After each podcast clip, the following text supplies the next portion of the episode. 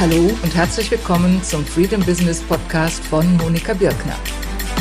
Dies ist der Podcast für Solounternehmer, die mehr Freiheit wollen. Mehr Freiheit im Business, vom Business und durch das Business. Und Sie erfahren in diesem Podcast, wie das gelingt.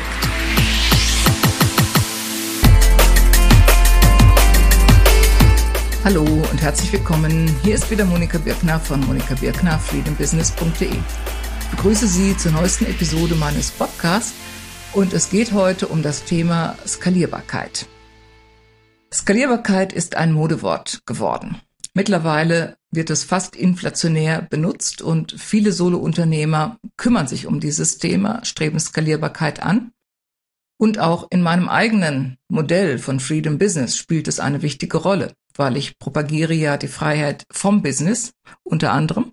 Und Freiheit vom Business bedeutet, dass sie sich vom Geschäftsmodell Zeit gegen Geld entkoppeln und Skalierbarkeit ist der Weg dazu.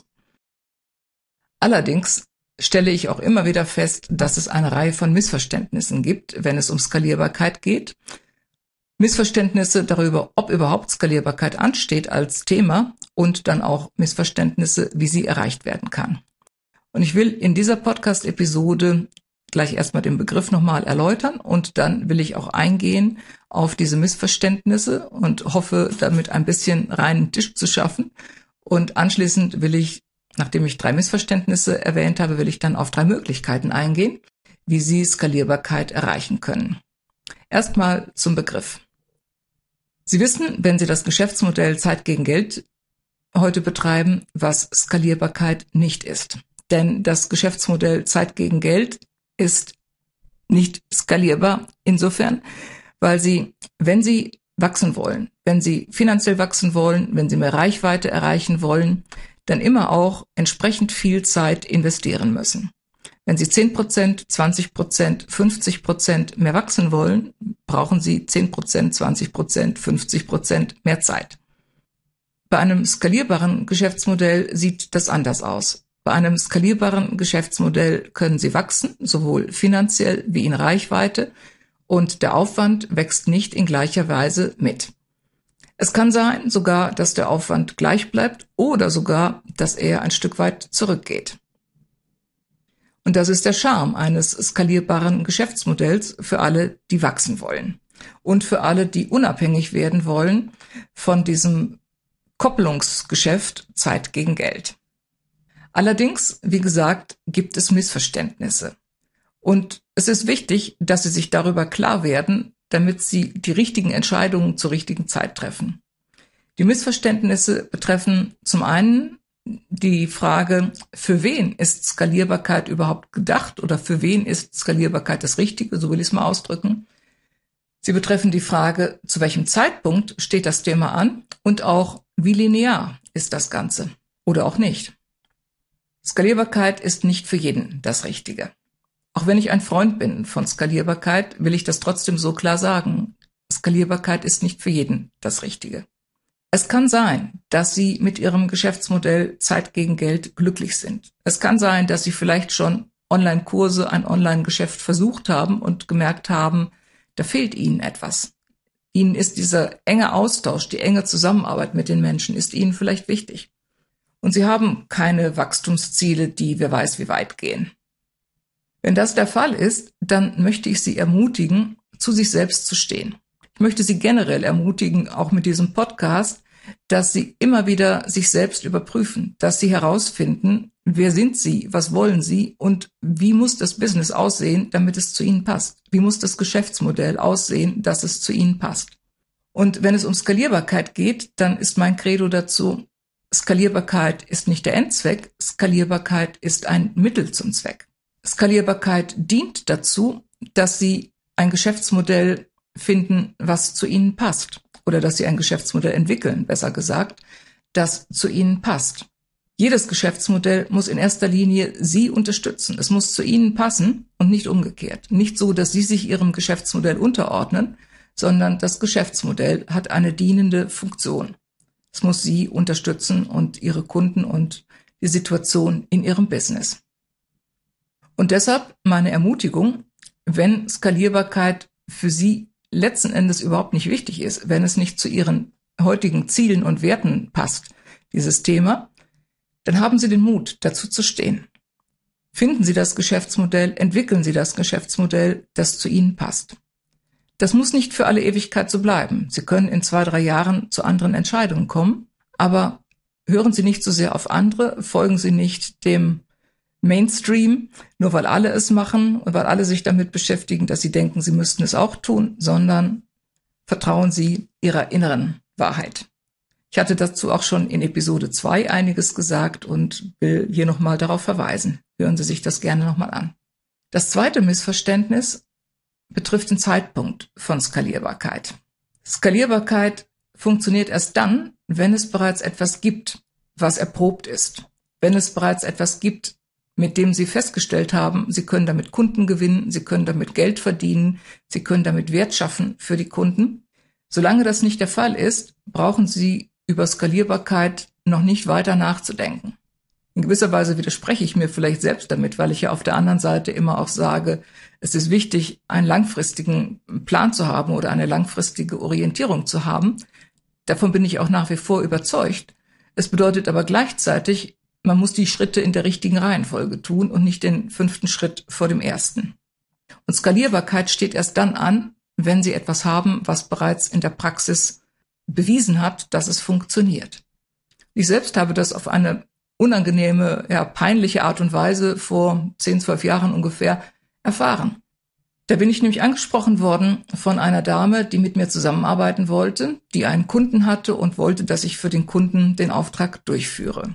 Und ich habe erst abgelehnt, weil ich dachte, es passt nicht zu mir, was auch stimmte letzten Endes, wie sich gezeigt hat. Und irgendwann habe ich dann doch zugesagt, weil sie immer wieder kam und hartnäckig blieb und weil sie mir dann einflüsterte, ja, es gibt noch mehr Kunden und es ist doch dann einfach, äh, ich bringe die Kunden, sie führen die Aufträge durch. Und irgendwann habe ich mich von dieser äh, ja, Art von Sirenengesang sozusagen einlullen lassen und habe den ersten Auftrag übernommen und er verlief nicht gut, um es ganz milde auszudrücken. Und es hat mir gezeigt, es macht keinen Sinn, schon über Erweiterungen nachzudenken, wenn, de, wenn die Grundlage noch nicht stimmt. Wenn man das, was man praktiziert, wenn das noch nicht funktioniert. In dem Fall also die Art und Weise, wie sie ihre Aufträge durchgeführt haben wollte, passte nicht zu meinem Stil und zu meinen Inhalten. Also es macht keinen Sinn, dann schon sich mit Skalierbarkeit zu beschäftigen, sondern erstmal muss die Grundlage stehen, es muss etwas funktionieren. Und der dritte Aspekt, das dritte Missverständnis von Skalierbarkeit, das betrifft die Linearität. Skalierbarkeit ist nicht etwas, was unbedingt linear funktioniert, sondern es kann durchaus sein, dass es Schritte gibt, die als Rückschritte von anderen betrachtet werden oder die vielleicht objektiv gesehen sogar Rückschritte sein können oder Schritte zur Seite. Das wird sehr schön klar in einer Podcast-Episode, die ich kürzlich gehört habe, wo Gary Vaynerchuk interviewt wurde von Brian Clark. Gary Vaynerchuk ist in den USA sehr, sehr bekannt. Und zwar vor allen Dingen durch seine Weinvideos. Seine Eltern hatten ein Weingeschäft und er kam irgendwann auf die Idee, Videos im Internet dazu zu verbreiten, wo er in Alltagssprache über die Weine sprach. Und ganz anders als das, was man bisher gewohnt war. Also gar nicht elitär, sondern ganz im Gegenteil. Und es ist ihm gelungen, dadurch zum einen selbst sehr bekannt zu werden und auch das Geschäft seiner Eltern enorm wachsen zu lassen, von drei Millionen auf 60 Millionen Jahresumsatz in wenigen Jahren. Und dann hat er eine Entscheidung getroffen, die viele nicht verstanden haben. Dann hat er eine Agentur gegründet, wo er Marketingleistungen erbringt, Social Media Leistungen erbringt. Wie gesagt, viele haben das nicht verstanden und er erklärt das dann in diesem Interview, dass für ihn das ein logischer Schritt war weil er hat einen sehr langfristigen Plan. Zum einen, was er mit seinem Business erreichen will, was er mit seinem Leben erreichen will. Und dieses Agenturgeschäft dient dazu, dass er besser noch versteht, wie große Kunden, wie große Unternehmen ticken. Und dass er deshalb das, was er mittlerweile begonnen hat, sich zu beteiligen an Unternehmen, dass er das noch mit anderer Kompetenz durchführen kann. Und dann hat er noch weitergehende langfristige Pläne, die letzten Endes seinen gesamten Lebenszweck betreffen. Das alles schildert er in dem Interview. Und es wird dann sehr logisch und sehr plausibel, wenn er darüber spricht. Und so ist das oft. Im Grunde knüpfe ich damit an, an das, was ich eben gesagt habe zum Thema Geschäftsmodell. Nämlich, hören Sie auf sich selbst. Sie sind der Experte für Ihr eigenes Business. Sie wissen am besten, was Sie für Lebensziele haben, was Sie für Businessziele haben und was dazu passt. Und Sie wissen auch, welches Geschäftsmodell dazu passt. Sie wissen, welche Schritte dazu passen und in welcher Reihenfolge sie zu tun sind. Und lassen Sie sich nicht zu sehr irre machen von dem, was andere tun oder von dem, was andere sagen. Wie gesagt, in Episode 2 bin ich darauf ausführlicher eingegangen. Wenn Sie jetzt zum Ergebnis gekommen sind, ja, für mich steht Skalierbarkeit an, dann will ich jetzt über drei Möglichkeiten sprechen, wie Sie zu Skalierbarkeit kommen. Und ich nehme dabei auch Bezug zum einen auf einen früheren Blogartikel, den ich auch verlinken werde in den Show Notes und auch auf ein Interview, das Marit Alke vor kurzer Zeit mit mir geführt hat und wo wir darüber sprachen, dass Online-Kurse nicht der einzige Weg sind zur Skalierbarkeit. Denn oftmals wird das so gesehen. Ich habe dort drei Wege zur Skalierbarkeit erwähnt. Preise, Produkte und Partner. Bei Preisen denke ich an zwei Varianten. Zum einen, indem Sie Ihre Stundensätze oder Tagessätze erhöhen. Das kann bereits einen Schub geben für Ihr Business. Wenn Sie um 10 Prozent Ihre Stunden- oder Tagessätze erhöhen, dann bedeutet das 10 Prozent mehr Jahresumsatz. Und das kann eine ganze Menge ausmachen, vor allen Dingen, wenn Sie bedenken, dass Sie das mit gleichem Zeitaufwand erreichen. Allerdings sind bei zeitbasierten Preisen die Grenzen irgendwann dann doch erreicht. Die Decke ist irgendwann erreicht und kann nicht weiter durchbrochen werden. Anders verhält es sich mit wertbasierten Preisen. Wenn Sie also die Preise nicht daran ausrichten, wie viel Zeit Sie investieren, sondern wie viel Wert das für die Kunden hat. Das ist ein Paradigmenwechsel. Das ist ein Paradigmenwechsel, der ein anderes Mindset voraussetzt, bei Ihnen und auch bei Ihren Kunden. Das ist auch ein Paradigmenwechsel, weil er eine andere Art des Arbeitens voraussetzt, nämlich, dass Sie ein Produkt haben, idealerweise ein Premium-Produkt. Ich hatte das in Episode 4 erläutert, wie Sie Ihre Dienstleistungen produktisieren, wie sie daraus Leistungspakete kreieren und diese so gestalten, dass sie Premium-Wert bieten für die Kunden, sodass auch die Kunden bereit sind, dafür höhere Preise zu zahlen. Sie sind es umso mehr, weil zum einen sie höheren Wert erhalten als durch das reine 1 zu 1 äh, zeitbasierte Modell. Und sie sind es auch deshalb, weil sie mit einem Premium-Produkt sich unvergleichbar machen. Alle Leistungen, die auf Tagessätzen oder Stundensätzen basieren, sind vergleichbar. Kunden sehen, dass sie 10 Prozent, 20 Prozent, 50 Prozent mehr nehmen als die Wettbewerber und fragen sich, warum? Was bekomme ich dafür mehr? Und sie landen oft in einer Diskussion, wo es über Preissenkungen geht. Wenn Sie ein Premium-Produkt haben, ein Leistungspaket, in das nicht nur ihre Zeit einfließt, sondern das auch Materialien enthält, das auch vielleicht Videos enthält, schriftliche Materialien, Audiomaterialien, was auch immer, und was hohen Wert schafft für die Kunden. Und ich habe in Episode 4 dazu ein Beispiel äh, erwähnt, wie das aussehen kann. Wenn Sie also so ein Modell haben, dann ist der Kunde zum einen bereit, dafür mehr zu zahlen. Das zeigt die Praxis immer wieder. Und vor allen Dingen er kann es nicht mit anderen vergleichen, weil niemand genau das anbietet, was sie anbieten. Das ist ein großer, großer Vorteil. Also Preise, sowohl in der Variante zeitbasiert und noch mehr in der Variante wertbasiert, das können interessante Hebel sein, um mehr Wachstum zu erzielen, ohne gleichzeitig mehr dafür zu arbeiten.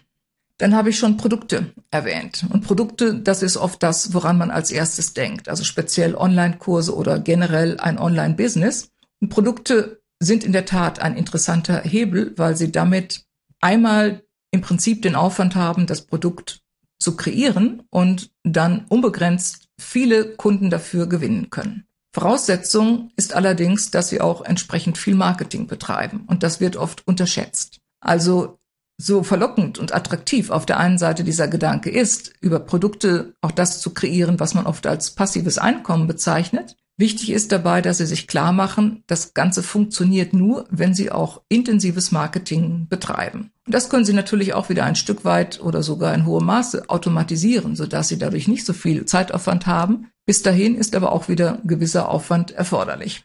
Und was es auch gilt zu berücksichtigen, dass Ihre Produkte eine begrenzte Lebensdauer haben. Es gibt nicht nur bei Lebensmitteln ein Mindesthaltbarkeitsdatum. Ähnliches gilt auch für Produkte, auch für virtuelle Produkte und Online-Produkte. Wie dieses Haltbarkeitsdatum genau aussieht, das hängt sehr davon ab, um welche Inhalte es in Ihrem Produkt geht. Wenn Sie beispielsweise Leistungen anbieten rund um Facebook-Marketing, Produkte rund um Facebook-Marketing, können Sie sicher sein, dass Sie diese Produkte oft updaten müssen, weil Facebook ändert seine Algorithmen und seine Politik und die Gestaltung letzten Endes, wie Facebook funktioniert, immer wieder. In oft kurzen Abständen und oft überraschend. Also so dass man gar nicht lange Zeit hat, sich darauf vorzubereiten. Wenn Sie allerdings ein zeitloses Thema nehmen, ein Evergreen-Thema, ein immergrünes Thema, wie zum Beispiel grundlegende Prinzipien einer guten Kommunikation oder guter Beziehung oder dergleichen, dann brauchen Sie Ihr Produkt nicht so oft abzudaten. Insofern ist wichtig, dass Sie sich vorher sehr sorgfältig überlegen, was Sie für ein Produkt kreieren wollen, wie Sie das genau gestalten wollen, so dass es auch nicht so oft abgedatet werden muss und auch wie Sie Ihr Marketing dazu gestalten wollen. Damit haben wir jetzt zwei Themen, Preise, Produkte und das dritte Thema, der dritte Hebel, das sind Partner. Unternehmensberatungen, Personalberatungen, IT-Beratungen, Agenturen, es gibt viele Unternehmen, wo es gang und gäbe ist, mit Partnern zu arbeiten, beispielsweise mit Juniorpartnern. Das können angestellte Juniorpartner sein, das können Partner sein, die bestimmte Aufgaben übernehmen, bestimmte Teilbereiche übernehmen und es können Freelancer sein.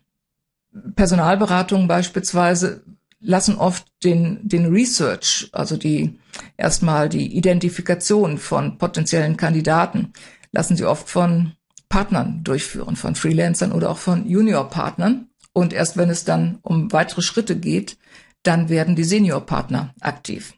Und so ist das in vielen speziell Beratungsdienstleistungen und ähnlichen Dienstleistungen der Fall. Der Vorteil davon ist, dass sie mehr finanzielles Wachstum erzielen, auch mehr Kunden erreichen können, ohne dass ihre eigene wertvolle Arbeitszeit für alles das verwandt werden muss, sondern sie können einen Teil an andere weitergeben und je nachdem, wie sie abrechnen, dann bei alledem eine schöne Gewinnspanne erzielen. Eine andere Variante können Affiliate-Partner sein. Sie kennen diesen Begriff möglicherweise. Affiliate-Partner, das sind Werbepartner. Partner, die dafür sorgen, dass für ihre Leistung oder noch verbreiteter für ihre Produkte Kunden kommen. Und sie haben ja das Produkt bereits kreiert. Das heißt, sie haben keinen Aufwand mehr, das Produkt zu erschaffen, sondern wenn ein Kunde kommt, dann kann er das Produkt sofort bekommen. Und alles, was Sie an Einnahmen erzielen, ist letzten Endes Gewinn. Und Sie können diesen Gewinn dann mit Ihren Affiliate-Partnern teilen und vereinbaren einen bestimmten Prozentsatz, was der Partner davon bekommt. Eine weitere Variante können Lizenzpartner sein. Das finde ich ein sehr spannendes Modell für alle diejenigen, die ein Signature-System haben, die eine eigene Methodik haben, die mit ihrem Namen verbunden ist und die diese Methodik weiter in die Welt bringen und weiter vermitteln möchten. Ich hatte dazu vor einiger Zeit ein Interview geführt mit Angelika Gulder, die den Karrierenavigator entwickelt hat und die dafür ein Lizenzmodell durchführt. Ich werde auch das verlinken in meinen Show Notes. Lizenzmodelle sind deshalb, wie gesagt, interessant, weil sie dadurch ihr Signature-System, ihre Methodik, ihr eigenes, was sie entwickelt haben, was sie in die Welt gebracht haben, weil sie das dadurch einem größeren Kreis von Menschen zugänglich machen können. Sie helfen dadurch zum einen erstmal ihren Partnern, weil die damit eine bewährte Methodik erhalten und sie helfen auch den Menschen, die dann später als Kunden davon profitieren. Und sie helfen sich selbst, weil sie dadurch zusätzliche Einnahmen erzielen, ohne mehr arbeiten zu müssen. Das kann sein in Form von einmal Lizenzgebühr, wenn Sie die Lizenz erteilen und es kann auch im Rahmen von laufenden Lizenzgebühren sein. Ja, das zum Thema Skalierbarkeit heute. Wie gesagt, Skalierbarkeit ein wichtiges Thema, was viele bewegt, was auch wichtig ist im Rahmen des Freedom Business Geschäftsmodells, um Freiheit vom Business zu erlangen, Unabhängigkeit vom Tausch Zeit gegen Geld. Allerdings mit der Maßgabe, dass Skalierbarkeit erstmal für Sie wirklich anstehen muss, dass es zu Ihnen passt, dass Sie nicht einfach einem Zug hinterherlaufen, der gar nicht für Sie der richtige ist, dass der Zeitpunkt passt und auch mit der Maßgabe, dass möglicherweise immer mal wieder andere Schritte nötig sind, sinnvoll sind, die von außen betrachtet als Rückschritte aussehen können, die aber zu Ihrem langfristigen Plan passen. Und dann habe ich drei Möglichkeiten vorgestellt. Preise, zeitbasiert, in gewissem Rahmen, wertbasiert, mit viel mehr Möglichkeiten noch. Produkte mit den Bemerkungen, dass dazu auch Marketing erforderlich ist und dass Sie sich gut überlegen, wie viel Update Ihr Produkt erfordert. Und dann auch Partner Juniorpartner, Freelancer, Affiliate-Partner, Lizenzpartner und da lässt sich sicherlich noch mehr denken. Ich hoffe, dass Sie dadurch interessante Erkenntnisse gewonnen haben und freue mich, wenn Sie Ihr Feedback mit mir teilen und freue mich natürlich auch, wenn Sie weiter zur nächsten Episode des Podcasts kommen und wenn Sie den Podcast auch weiterempfehlen. Das war Monika Birkner von Monika Birkner, freedombusiness.de. Das war der Freedom Business Podcast von Monika Birkner. Danke, dass Sie dabei waren. Ein Überblick über alle Episoden sowie ausführliche Shownotes finden Sie auf der Seite https monikabirkner freedombusiness.de slash podcast. Wenn Sie den Podcast unterstützen wollen, dann freue ich mich über eine Bewertung bei iTunes und auch sonst über jegliches Feedback, das Sie mir zukommen lassen. Bis zum nächsten Mal, Monika Birkner.